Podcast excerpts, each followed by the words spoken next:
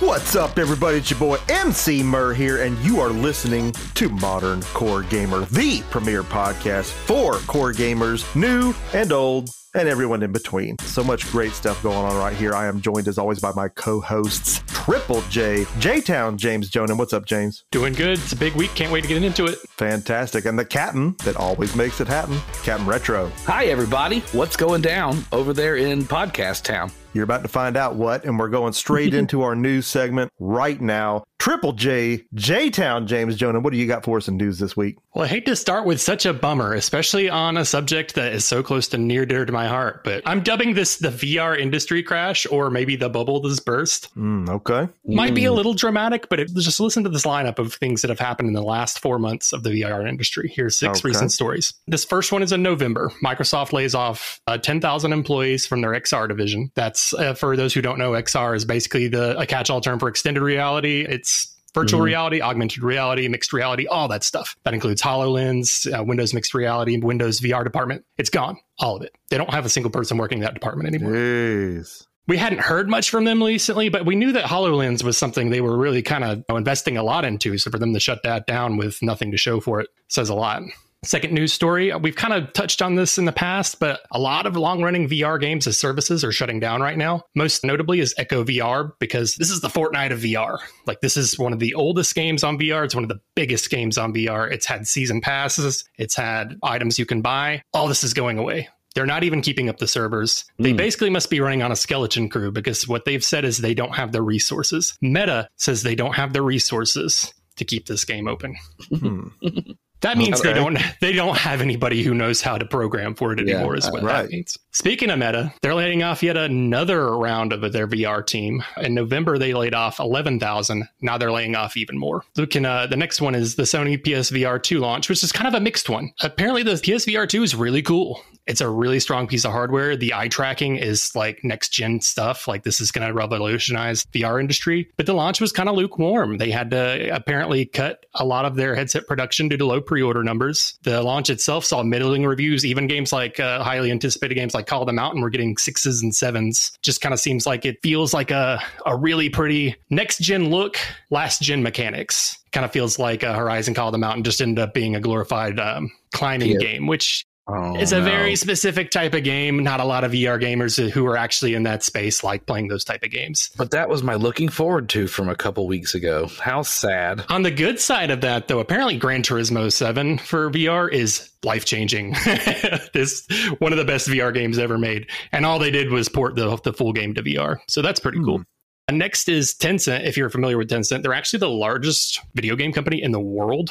They're coming out of China. They, if you don't know who they are, they own Riot, League of Legends. They own Stake and Epic, Platinum, Paradox, From Software, Discord, Roblox. These guys Jeez. own a little bit of everything. They were planning on making their own headset just for the Chinese market. They've completely dipped out of that. In fact, they're actually working with Meta to get headsets out there now. So they've Wow. scrapped all plans to make their headset as well. Biggest video game company in the world doesn't think VR is worth making on their own.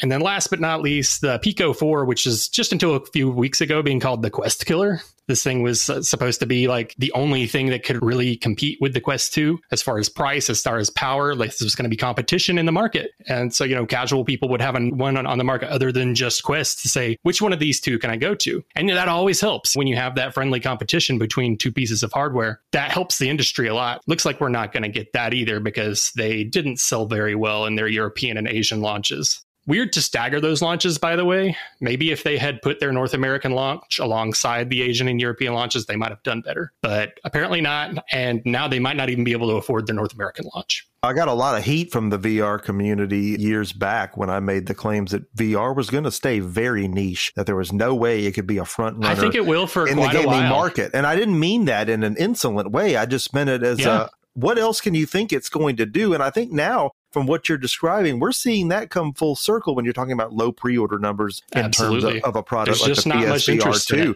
It's too high. You can It blame that on the far too economy too. There's probably a lot of people not ready to drop 700 bones on something like that right this second. But yeah, I mean, Yeah, it's they like have to it- get cheaper. They have to get smaller. and it's like we don't want it to be cheaper. We want it to be They need to be more affordable. Is the way I should have put that. Right. It's not viable at the point that it has to be this good, but it has to cost 700 bucks to be this good. It prices itself out, unfortunately. Yeah. It just becomes one of those things like, I would love to have a pet elephant, but it, it, logically that can't happen. It's just, I don't know any other way to describe it.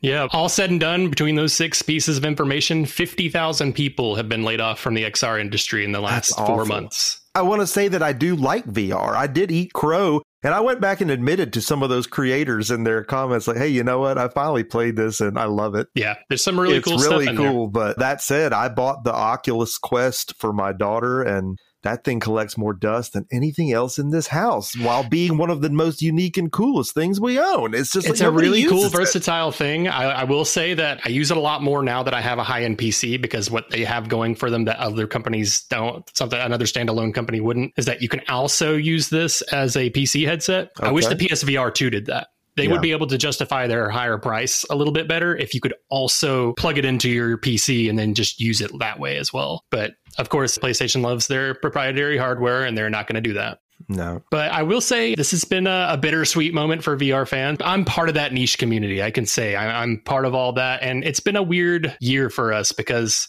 on the surface, it looked like Zuck throwing billions of dollars into this industry should be a good thing. But actually, it just kind of felt like an outsider who didn't understand the industry was coming in and trying to buy it off. Hmm And so this might be a good thing in the long run. This will be a good wake up call for the industry. Uh, the modding community is creating all kinds of things that are upgrading the industry. Uh, the Unreal Engine has become VR compatible now. There's a mod where every game that's made in Unreal can be VR played in VR now. Wow. That's incredible. Can That you- is incredible. like, this is wild stuff because a lot of people think of VR as not being as pretty. But when you can literally play the games you're playing on your PlayStation 5 or your high end PC in VR without anything extra, just a mod, that's pretty incredible. Also, this company called Big Screen VR that in the past they've kind of just been like a, a low quality Netflix for VR kind of thing. You could just do viewing parties with other people online. They've actually put into beta one of the most innovative headsets I've ever seen. This thing essentially looks like a pair of wraparound sunglasses with OLEDs on it. Something like that would revolutionize the industry. It's a little expensive at the moment. I think it's about a thousand for one of these things. But I know a lot of people say that's Less you know, that's, cumbersome that's yeah. Wear, Yeah. Wearing a headset versus wearing Sunglasses. some thick sunglasses Yeah. is gonna yeah that would change the number of people who'd be was as willing cool to as the jump one in. from the from the Sega Master System, that's all you need, baby. Some Right? big Oh, old, yeah. awesome sunglasses. That's all that you was need. great. Make it that cool, and people are going to buy it. I'm telling you. Uh, exactly. This, these things just need to be more accessible. And the longer they're on the market, they will be. I think something like the Quest 2 wouldn't have been $300, $400 15 years ago, but now it is because that technology is more available. So I think something like the big screen VR, I think it's called Big Screen Beyond is the name of their headset. Something like that will probably be infinitely more affordable in the next five years. And then we might see more people jump on board board. So, my news this week, I am looking at the whole Microsoft Blizzard acquisition thing, Activision, and more importantly, the possibility of Call of Duty making its way to Switch finally. And I'm somebody that would always tout that, oh, well, we, you had Call of Duty. And it's like years back, that made a little bit more sense to make that claim. But as years have gone on since I've made that claim, Call of Duty has just become one of the biggest programs. I mean, I looked at Cold War on my uh, Xbox One the other day. It was like 160 gigs this thing is taking up. Switch isn't going to run these games. So we talk about the whole contingency behind the acquisition, whether or not Microsoft's actually going to pull this off. I mean, I don't know if we want them to pull it off. I, I don't know if they're the right ones to pull this off, but I know that Sony is not in any way, shape, or form wanting to make any deals like that. My problem with Microsoft being that their whole model is games as a service at this point, and I'm starting to just really back further and further away from thinking that's good. The more I've tried to embrace it, the harder it's pushed me off of it. It's not a friendly business model. All it stands to do is make sure that you definitely own no part of any of your games and they can just be snatched away. So I don't know if they're the ones we want acquiring something that big. And Nintendo's going to be inferior regardless of what they do when it comes to running a game like Call of Duty. And I think we know the whole elephant in the room and everybody's already clickbaiting about it on the tube. That we know there's another Switch model about to drop in. Has to, or it's not going to run something like Call of Duty. We saw what it did with Apex Legends, and it was atrocious. It was barely playable. It was the ugliest thing, one of the ugliest things I've laid eyes on. And it really, you still have to give them props for being able to put that out on that console kind of like when somebody makes a game and demakes it for a Commodore 64 or something. You're just like, wow, that's incredible. There that were literally real shooter Call of Duties on the original Wii. That's true. I think like World of I think it was World of War was World of War was on the whole there. game was scrapped and turned into like a like House of the Dead like. Yeah. I mean, what are we even thinking? So, no matter what they do, though, if we get a Switch 2, it's still not going to be a PS5. So, you're still Yeah. going to have an inferior Call of Duty experience on that console. Do I we actually even have an care? interesting quote related to exactly that. According to Nintendo Life, Call of Duty will run as you would expect in quotes, according to Microsoft. Yeah, I I don't think they're in a That's position. uh, you can't make I make don't that know how to read that quote. Yeah, that, that's, That's somebody coming from that's coming from Uh, the top no. guys. uh, That's like as straight you would shade. expect. Yeah, Oh, I love it. That's business talk. That's brilliant. it sure is. Oh my So- god! Write, uh, write it down and save it. That's a great line. It's running as you'd expect. I don't know if they're considering the fact too that people that are just Switch lords, I don't think they play Call of Duty. Yeah, it's That's it's fine if they do, market. but I play Call of Duty and I love my Switch. I want to put it to you like this: the people that play Call of Duty and own a Switch, they already have a superior way to play Call of Duty. So, are they really going to buy it for the Switch?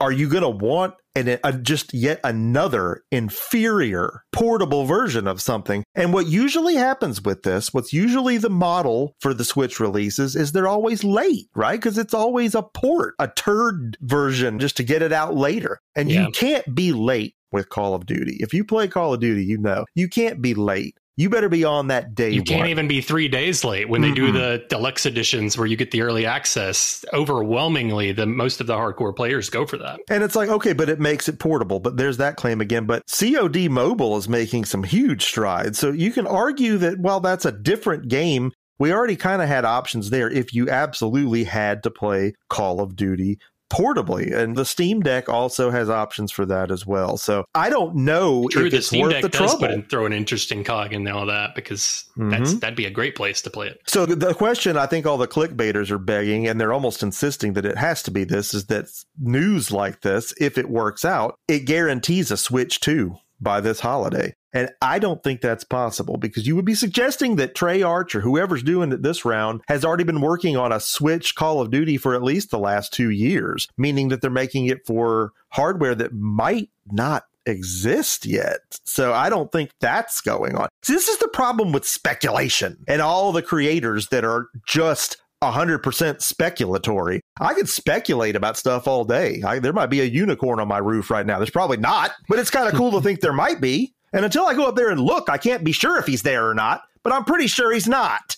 So that's where all this just gets wild. We're talking about all this stuff that might never happen. And to me, I almost don't think it's going to happen. I don't think Call of Duty belongs on Nintendo consoles. And I don't think Nintendo cares. And I don't think it's really a problem for them. I would No. not be surprised if none of this actually pans out. Even if Microsoft actually acquires Activision, the whole thing's done legally and whatever, and they're finished with that. I don't know how you. Br- I applaud the gesture that hey, we would love to bring Call of Duty to Switch, but I think that the brand, the franchise, has outgrown what Nintendo's capable of in terms of Yeah. hardware. They will always be steps beyond what Nintendo is ready to put forth in terms of hardware that could run a program that sophisticated. I tried to run 2K22 on my Switch and it about exploded. It's just it's it's these Just games are too big. Yeah, I'm sorry. It's just that's not what you have one of those when they have something like The Witcher, you can see all of the just where they basically caved and had to change things. Well, they're always been like a console generation behind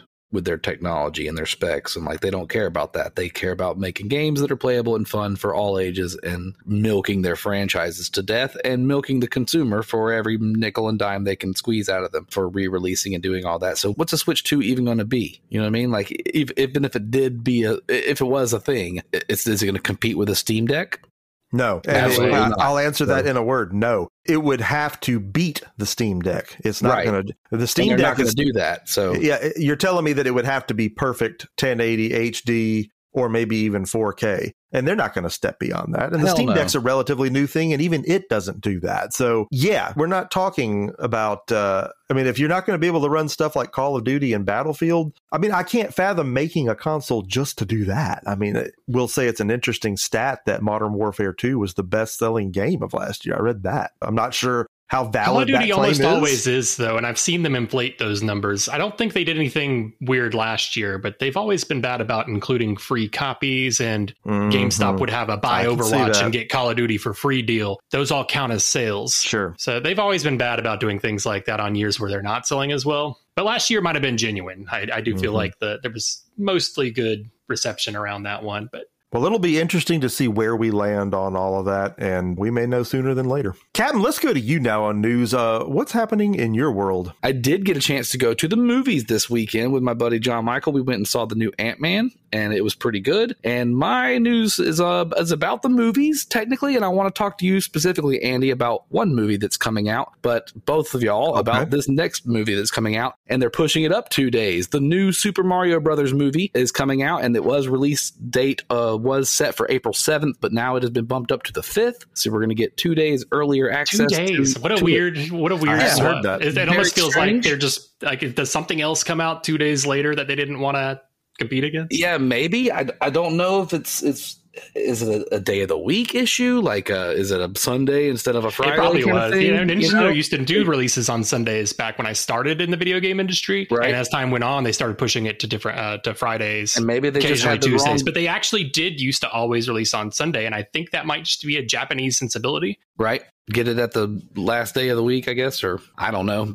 Get the have it ready to go for the fresh week coming up when they when they do release something. It's kind of like music used to come out on a Tuesday. Like when you used to go buy an Mhm. album, it was a Tuesday day to go buy the new albums that were coming out. Anyway, this movie looks fantastic. I don't care about any of the online stuff. I haven't read reviews. I haven't read anybody's hypotheses or speculation thereof of what they think it's going to be. I saw the trailer. I liked the trailer. I missed Mario's I voice, too. but it didn't wasn't a deal breaker for me. It looks great. It looks funny. It's got Charlie Day in it. That he's hysterical. So Yeah. I'm, I'm great, sure it's going to great be good. casting for Luigi. Yeah, and Perfect Bowser is Jack Black, right? Another perfect pair up. That like first so uh, it's perfect it sounds like it's going to be a lot of fun a lot of cute fun and i'm sure nintendo let the company that made it go all out with it and it looks great it looks great It really does. I was worried about Illumination taking over at first, but they have definitely won me over with the trailers. yeah i mean i don't have a thing bad to say about it other than i've kind of missed the let's go you know the mario voice the, the what's his name robin Charles Martinet martinet apparently Okay. has a uh,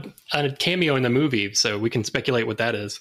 Hmm maybe he's mario's dad mario mario mario what do you think, Andy? I loved the original one as a kid. I mean, it was it was terrible, and I knew it was terrible then, but it was still kind of fun. I like John Leguizamo. I always liked the dude from uh, Roger Rabbit. I thought he was good in it, and but it's it's a terrible movie. And I've gone back and seen it in my 30s again, in my 40s, early 40s. I watched it a couple years ago. It is bad, but it is also that bad kind of good. You know what I mean? That It it really is. I think this movie will do very well. I mean, I know there there's been naysaying for attention and O faces for clickbait and, and whatever you want to do about it. Not everybody's had great things to say about it, but I think it looks fantastic. And as far as a movie for the kids, I know my kids are going to love it. Mario transcends, and I don't have to tell anybody this. This isn't news. All generations. Nobody doesn't like the plumber. Okay, so. Yeah, Yeah, uh, Mar- uh, polls say Mario is more recognizable worldwide than Mickey Mouse. I can Russ, believe uh, that. yeah, at, at this point, you just got it's it's going to do its own thing, and I'm not trying to circle back to what I was just talking about.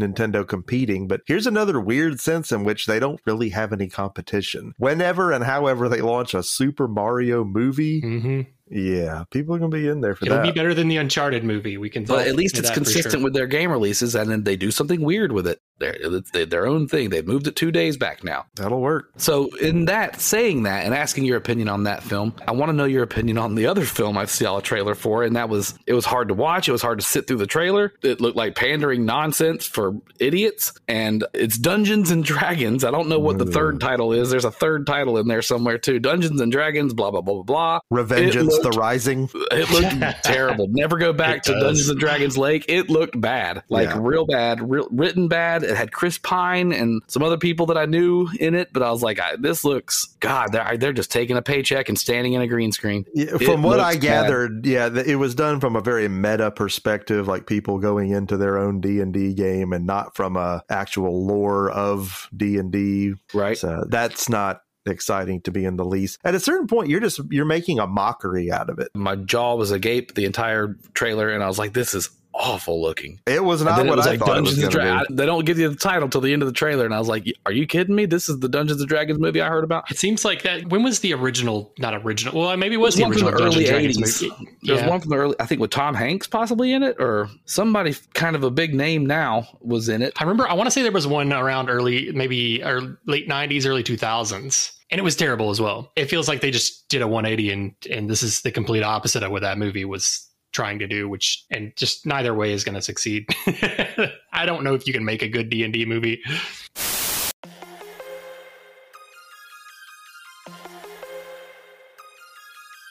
Moving into our second segment of the podcast, what we have been playing. And James, you know, I got to know what you've been playing. Tell us about it. Well, I made a weird right turn this week, a right turn away from my to do list. And Okay. I decided to sign up for Game Pass. I've, believe it or not, I've never had it. I haven't had an Xbox since 360 generation. Nothing against it. I just haven't had it. And I did my $1 Game Pass and signed up for PC Game Pass on my PC because I finally have a high end PC I can take advantage of. And one of the first games that jumped out at me was Citizen Sleeper, partially because it just looks kind of cool, but partially because this is an award winning game that everybody had on their top 10 list last year. And it's this weird little indie thing. You're like, what is so good about this? Why are people talking about this? Now I see why people are talking about this. This has easily bumped its way to my top five, if not maybe my top three of last year. On its surface, it's a deep space dystopian game. It's labeled as a CRPG, which, if you know what a CRPG is, it's Baldur's Gate, Disco Elysium type stuff Mm-hmm. This is not a CRPG. This is almost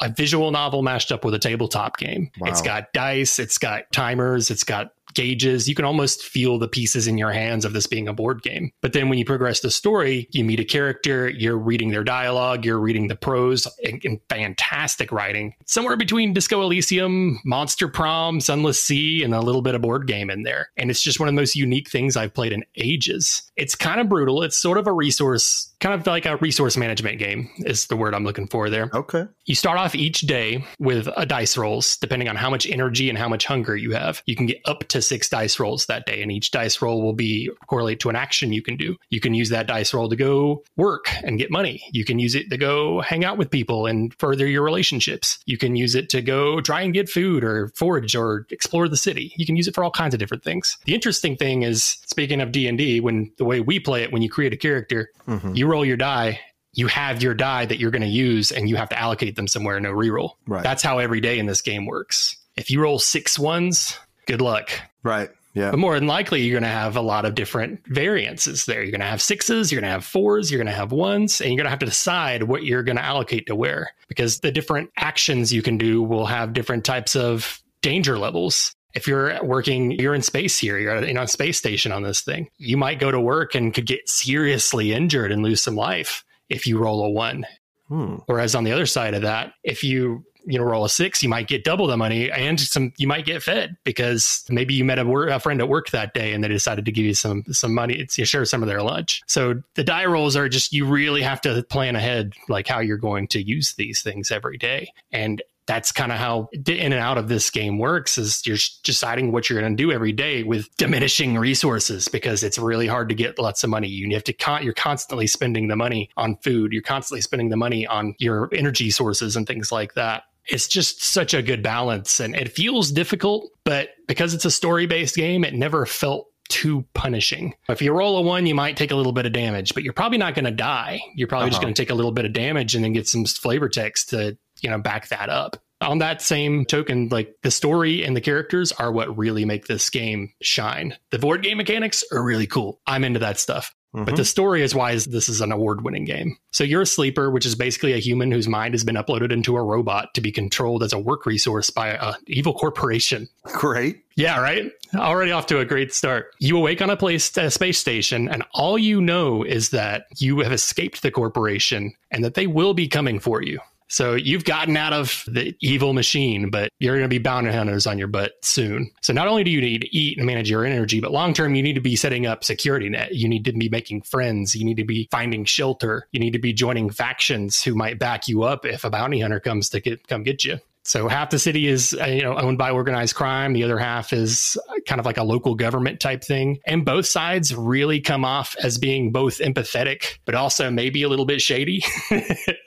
There's really no black and white in this game. Like okay. every character, every faction kind of has the dark and light side to them and you just kind of have to decide who you're going to side with. And a lot of times even the people who seem like they're on your side may screw you over because they need to get on top too. This is a brutal world and they might step on your head when you least expect it. And you might decide to do the same, or you might go the role playing route and sacrifice some things for these people. And uh, you stop thinking about this as a game and start thinking about it as a role playing situation. Sure. You get attachments to these characters and you really don't want to screw them over. Or on the other side of that, you might really dislike a character and you might go out of your way and use some of your resources to get revenge on them when really would be better to go out and help yourself. But you're, you know what? I'm going to make the sacrifice to screw this guy over. That, that would be me. I can right. Yeah.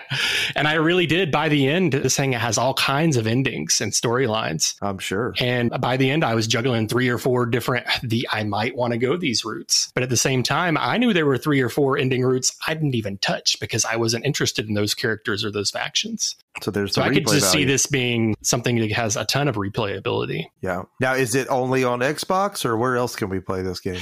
This thing is all over the place, actually. Um, this is available on PC, Switch, Xbox Series X and S. The only thing it's not available on, weirdly enough, are the PlayStation systems. Don't know how they wow. got left out of this, but I think I didn't play it on Switch, but I do think that would have been an excellent place to play it. This is yeah. very low graphical. Like it does a lot with what it has, but this is, when it comes down to it, a pretty indie game. It's made by a company called Jump Over the Age, which apparently is a solo dev. So, like my uh, played game last week, this is another just award winning title that one dude made out of his garage with a little bit of help. Well, it sounds fantastic. Uh, it, $20 on the eShop for anybody. Twenty dollars would have been well worth it. I paid the dollar for Game Pass. Say, it sounds am, like it. Yeah, I'm I'm seeing stars. For a portable uh, version, I think yeah. this would be one to really like if you would like taking something like this on the road. But I also would like to just throw it down on the uh, Xbox for the Game Pass just to take a look at it. I think. Yeah, that's how it started. I wasn't uh-huh. sure if uh-huh. I was going to get this or not. Uh, you know, some of the screenshots were like, uh, I, I kind of see the appeal, but I'm not sure what really exactly what it was.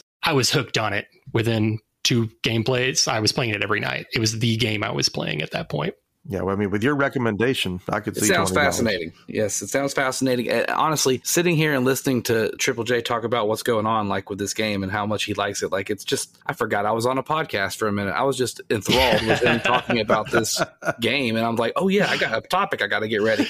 Like, uh, that was great, it's, man. It's that wild. Yeah, it's, it, it went from I might be interested into this to like I said, might be top three of the year. Like this knocked God of War out of my top three wow. for last year. That's saying Wowzers. something. It really, right? Captain, I got to know what you've been playing. Why don't you tell us about it? Well, I'm Captain Retro, and I like older games, and I stick with older stuff. And I don't necessarily play a lot of PC gaming, but you asked me this question earlier, and I had mentioned Broforce on the PlayStation 4. I played a lot of that. If you've ever played Broforce, it's a Contra esque side scrolling shoot 'em up that you can play with like up to four people online mm-hmm. and just random teams. They'll show up and play with you, and uh, it's a lot of fun, a lot of goofy nonsense, blowing up stuff over the top rocket launchers and, and fun. But I totally forgot that I've also gone back through, uh, thanks to Steam. I, I, just downloaded Steam out here in the garage and I've, I've like, I'm going to start playing some computer games. Let's see what's going on here. And I didn't realize that Steam was a world that I should be in because there's all kinds of FMV games on here that I've never played. The first being a game I did play. I, I went back through The Seventh Guest. Do you know The Seventh Guest? Ooh, yeah. Yeah, I'm familiar with that.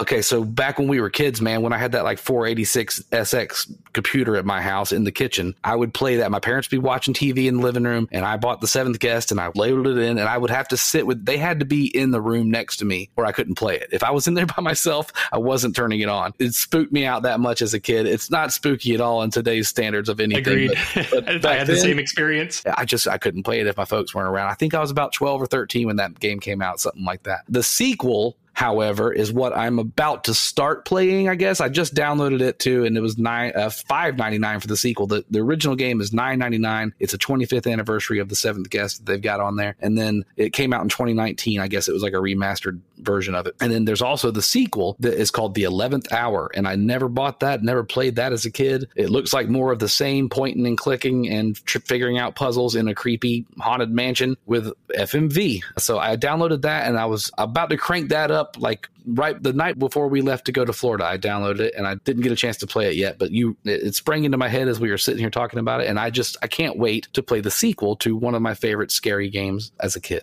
I should actually go back to that too. Same situation. I, I played the seventh guest as a kid, wanted to play the 11th hour, but PC games were expensive back Yes. then. You couldn't, mm-hmm. Sure I- you know, at 12, 13 years old, I couldn't fork out 40 bucks Yeah. for a, for a PC game. I just couldn't. I got lucky. So, I think that I've was a never played it Christmas myself. I think it was a Christmas present or something that I asked for, and I, I got it. That one, uh, one of the last PC games I remember buying, because I, did play PC games way back in the day, was uh, Police Quest. One of the Police Quest games. I think it was number f- three or four. Those were solid too. Those were All the solid Quest too. games. And if that that- that kind of stuff's on here on Steam, then I'm just gonna fall in love with Steam. I think because I miss my uh, point and clicks and my interactive games, all the SCUMM games from LucasArts. Yeah. I, I can play all that stuff. FMV games are making a big comeback too. There's uh, even on the uh, Nintendo Switch and Xbox and PlayStation, you Yeah, can buy I- uh, there's a- new FMV games now. I played In something fact, that- uh, Immortality was one of up for. I don't think it was up for Game of the Year last year, but it was up for a lot of prestigious awards. And that's FMV game was at the Game Awards for multiple things. right? And there's that thing like Bandersnatch that was on Netflix. That's kind of Oh, like yeah. a, an interactive FMV Almost game. felt like a Telltale game, but right, right. if it were a TV show. right. So that's kind of cool. I love interactivity like that, and I like a good story and goofy bad acting. So that's I can't wait for the eleventh hour, baby. With our games out of the way, what are you playing right now, MC Mur? Well, I am playing the new Power Pros Baseball, WBSC eBaseball Power Pros to be a little more specific. This was shadow dropped in the direct, and I was already needing to change my underwear halfway through that direct. That happened when I was gone, and I haven't gone back and watched it yet. So I need to go watch that. You really do because my jaw, I, it took a while to even find where on the floor it hit to pick it back up after all that. And even toward the end, they were just shooting some quick ones out there and boom, new Power Pros. And I'm like, what? A new Power Pros Get Available now. But they always do that. Available right now. Like, what? So and it, and it just kept getting crazier. I get in here, I turn on the switch. There it is. This is usually something that you would say for the end of a presentation like this, but it's only 99 cents on the eShop. Now, That's insane. that said, there are some issues and we'll talk about them. And for 99 cents, can't really even cry about them. But a lot of people don't know about Power Pros because Power Pros is a baseball game with the funny little square headed dudes with the big feet and it's cartoony and I've got a couple on the Wii. yeah, the first one was on the Wii and they were on PS2 as well. But people don't know. People don't know about those games because they just they didn't pick them up. The first one is actually a dating sim, and I'll give you a minute to process that. it's a dating sim. We streamed it on the show, and I'm going to put I a link. remember that. I'd, I've been meaning to go back Yeah. to it ever since. And I'm going to put a link in the show notes to that stream on my YouTube channel so you can see what I'm talking about. It's a dating sim. I mean, yes, it has real rosters. Yes, real teams. Yes, you can play a season, exhibitions with real teams, but you can also make a character and come up through college and work your way into the pros. And in doing that, you have all these things that you have to do that almost act as resources. Like you have so much you can get done in a week. You got to make sure you get your schoolwork done. You got to make sure you study. You got to make sure there's a little bit of leisure in there. You got to work your game with the chicks. You got to take girls out on dates. You got to do all this stuff. Now, a very small part of it is actually playing baseball. When a game comes up, it, then you'll play the game when it's time for a game on the calendar. But it's like maybe 20%, maybe less of the actual play in that mode. I love that angle, though. I would play this. Okay, so let's say you're a pitcher, right? If that's the position you pick, you don't have the whole game go through. The only parts of the game you play is when you're pitching and when you're up to bat in the batting order. And the rest of the game is simmed behind the scenes. And how good you do will play a part, of course, into whether or not the game is won. And I played through this entire campaign and just did adequate, right? Because it's my first time playing and I was getting the feel of it. And it turned out I didn't get into the pros. I went undrafted and that made a game over situation. That was the end of my character. I was like, man, I guess I need to start over. But now let's get on to the new game. That was Power Pros. That was the first one. This is not that.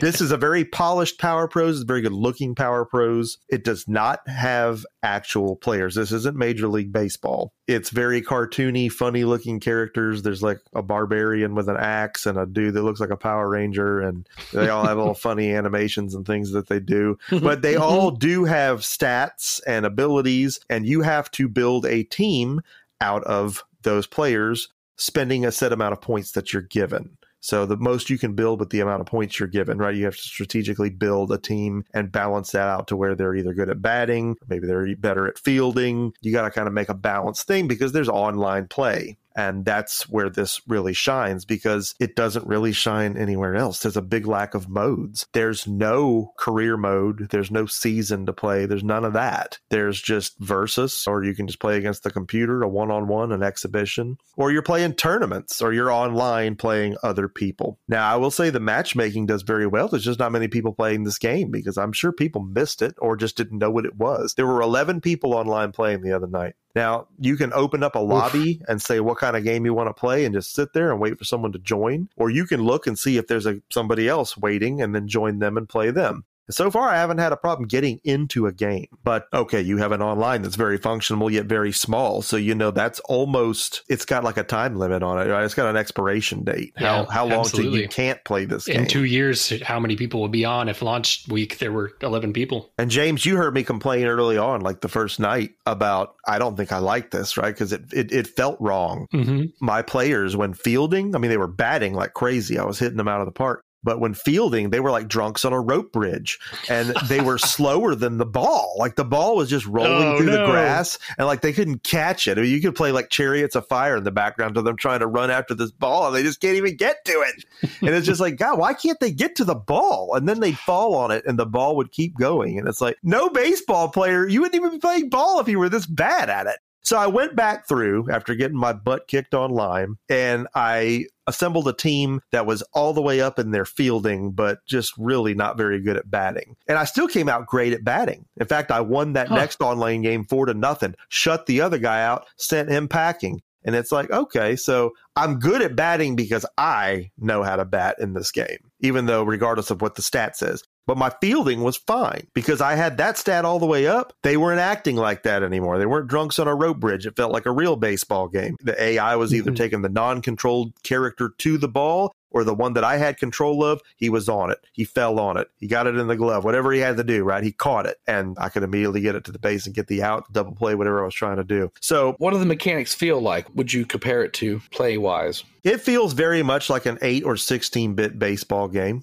It's Okay. I don't hate that. I mean, but you No, do I was, I have was saying he was chasing the ball. I was thinking in my head like LJN baseball from the Nintendo back in the day. That's just move all three outfielders at the same time, and you get you're all one leg. You know they're taking forever. No, to it's get not the like side. that. It's pretty animated and it's still this gen. It looks fantastic, but it's very simple in that it's obviously not MLB the show. You do have right. Three or four different types of pitches you can do depending on which pitcher you're using and you'll see the trajectory of how that ball is going to go so you can decide in the strike zone where you're going to throw it and you can really strategize because you're throwing you're pitching to a real person so i was finding That's that cool. I, I was throwing sliders and curves and there he was having a heck of a time hitting he just got really no hits at all but yeah it's it's still kind of arcadey it's not going to be a like a simulation or anything like that but it's a game that i've already got history with and i was really hoping that low-key hoping there would still be some date sim I'm still in interested, but I'm gonna, I'm not gonna lie. Hearing there are no sim elements in it kind of turns me off a little yeah, bit. yeah, I mean, unless you like baseball games, I mean, it's it's only ninety nine cents, but you probably bear with the dollar.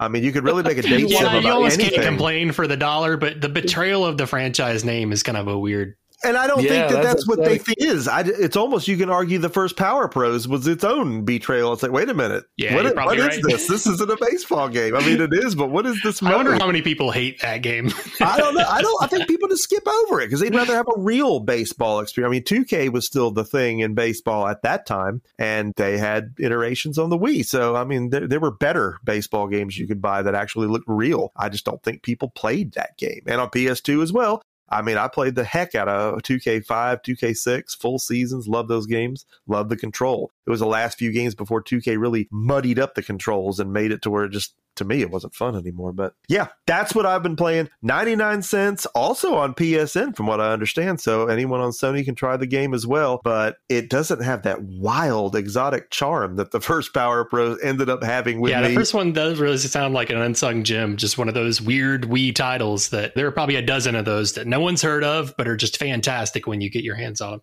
And at the very least, without an actual in depth career mode you can play, with it leaning so heavily, relying on an online experience that may not exist in a Yeah. month or so, it's hard to say what the future of this game really holds.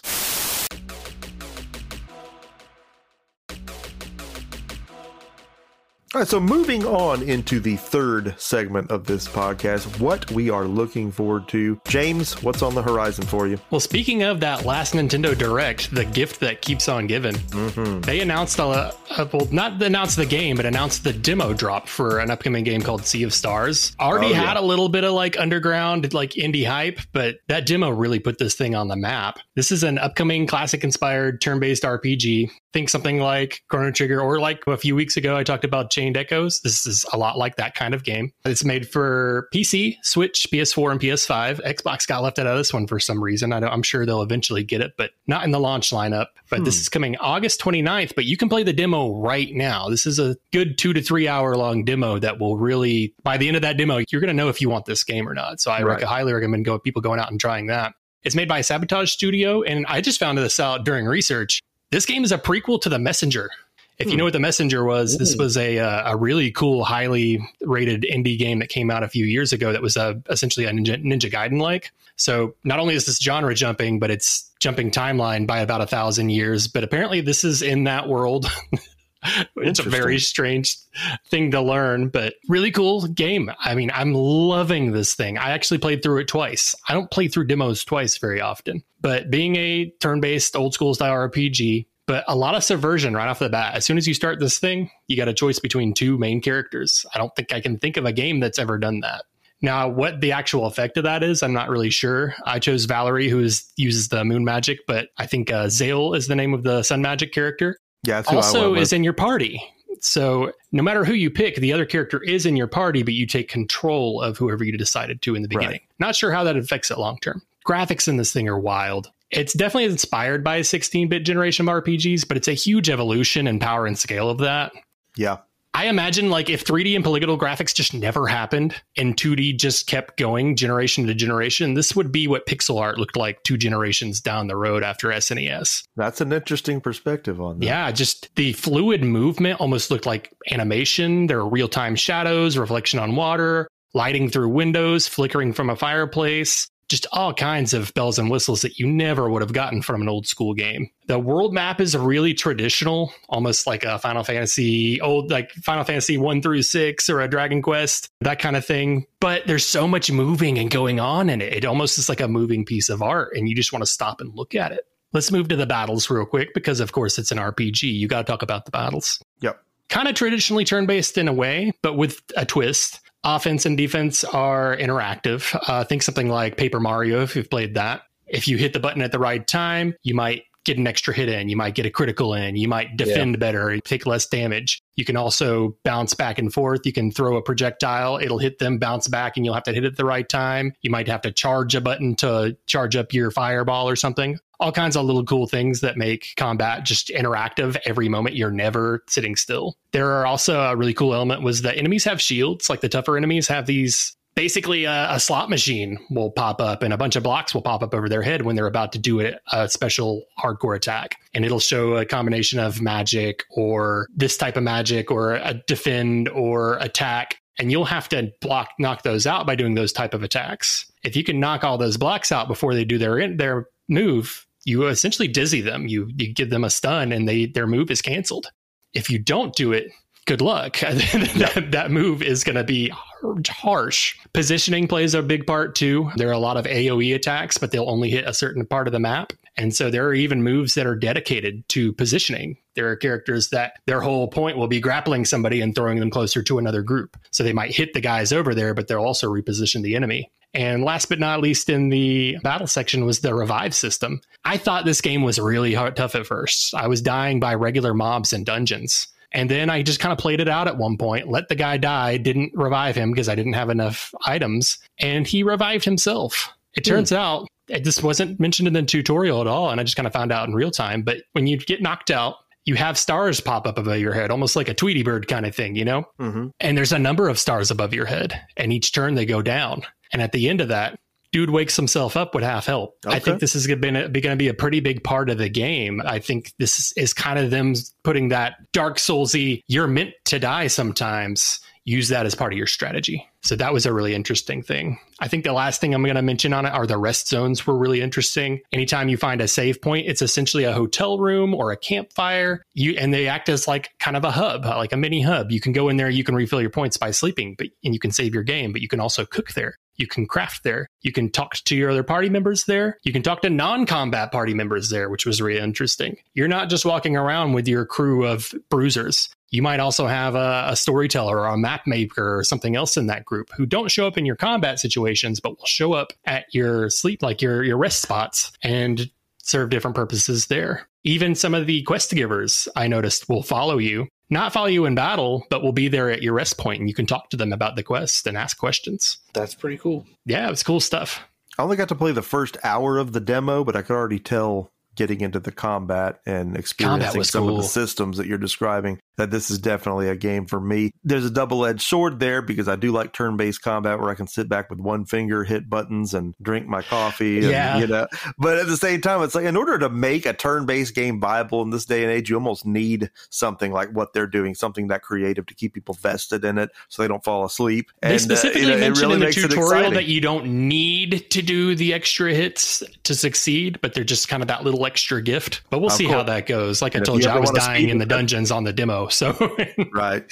And I do want to mention more and more thing real quick. One of the reasons this game is so high pro- profile, despite being an indie, is because they have actually got a guest composer on. Most of the music is made in house by Sabotage, but industry legend Yasunori Mitsuda is actually guest tracking on several tracks. Mm-hmm. If you don't know who this is, he did the Chrono Trigger soundtrack. He did the Chrono Cross soundtrack, Xenogears, Shadow Hearts, all the Xenoblades he's royalty in this industry. Yeah. And so for an indie company to have even gotten three or four tracks on this thing from this guy is yeah, pretty impressive. crazy. Yeah. He must like it or they pay really good. And exactly. I can't imagine that.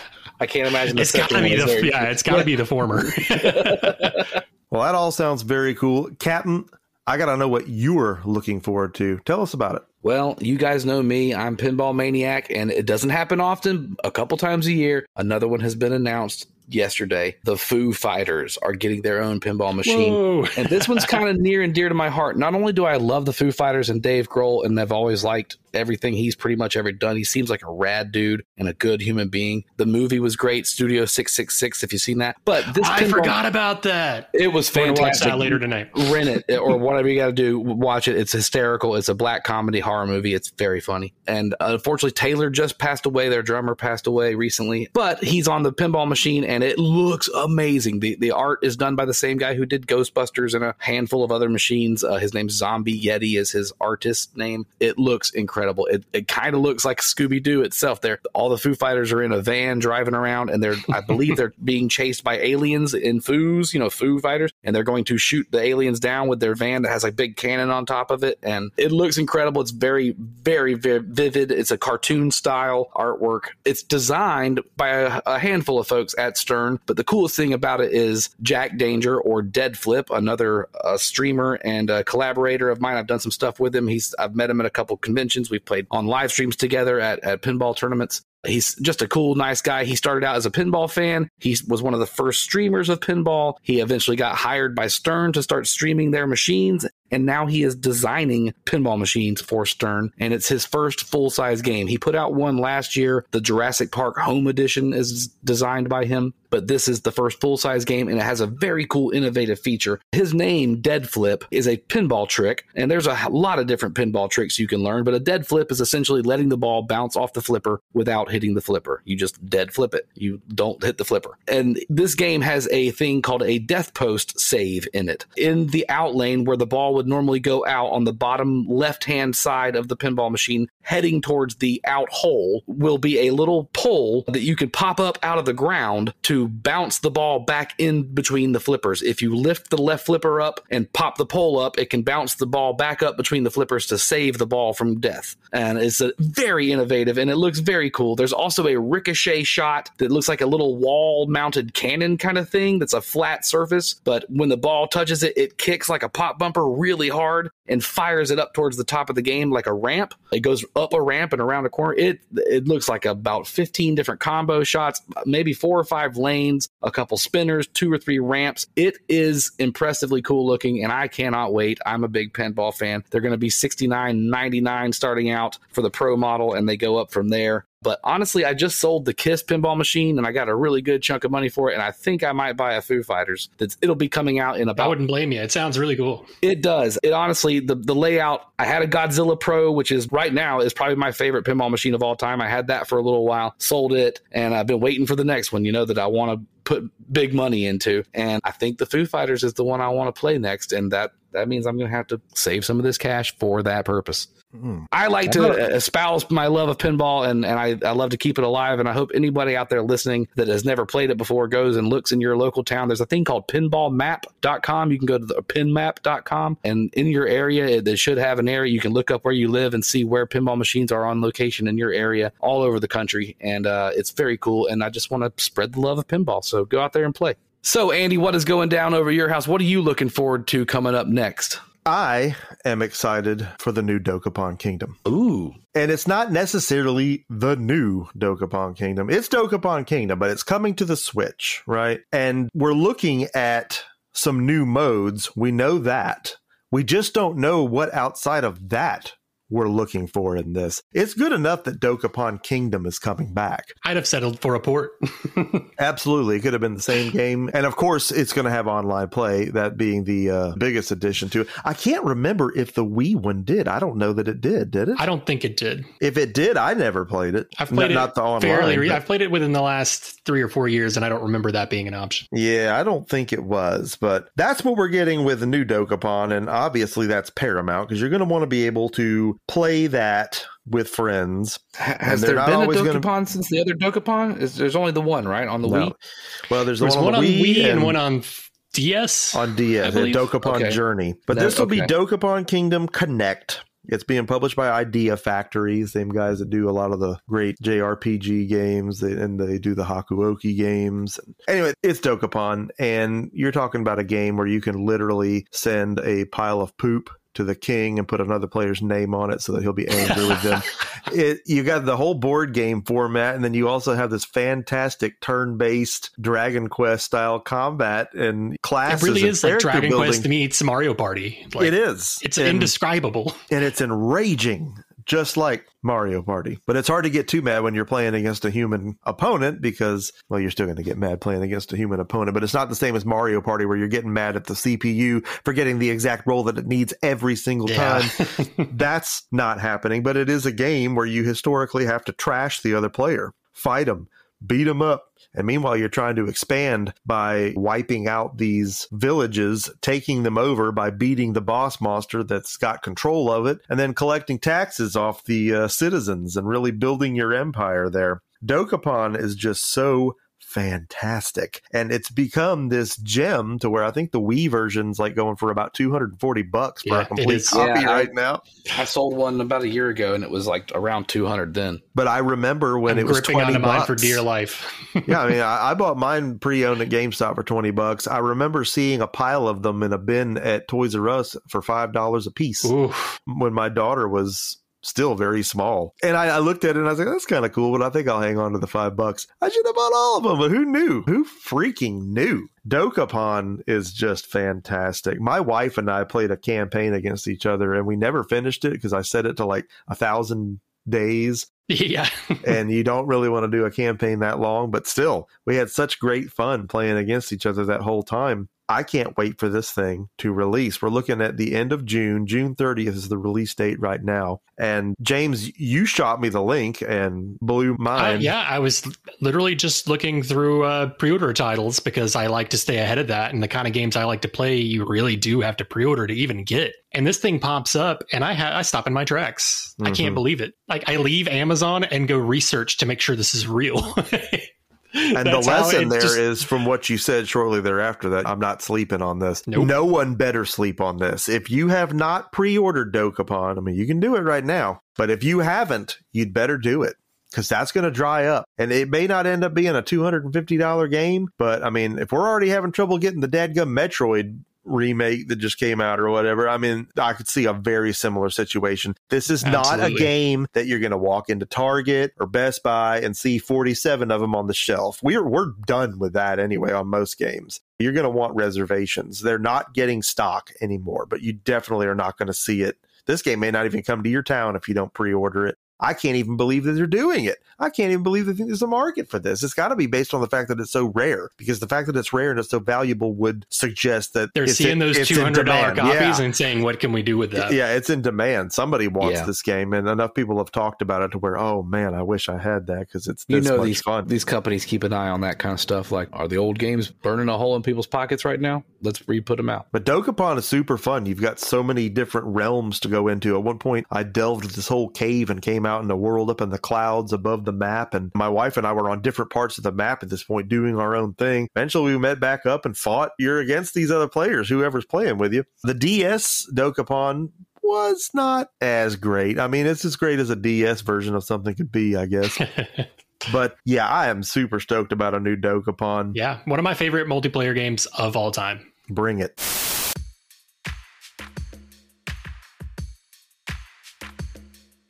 So another fantastic edition of Modern Core Gamer. Always such fun things to talk about. I want to thank y'all for being here with me. James, thanks for everything you brought to the table today. Had a great time. And Captain, as always, thanks so much for making it happen. Hey, man, you know it. I hope that all of you, the listener, are enjoying Modern Core Gamer. I hope that if you're listening to us on Spotify, you're going to give us a follow. I hope if you're listening to us on Apple Podcast, you're going to go ahead and give us that sweet five star rating because I know you're enjoying what's going on here and we want to keep bringing you this content each and every time that we do it. So much more coming your way. Follow us on Twitter too at Modern Core Gamer. Always will be updates and links there, information about what's coming down the pipes in this fantastic podcast. Again, so much more coming your way soon. MC Murr signing off for this fantabulous edition of the podcast, and we'll see each and every one of you on the next one.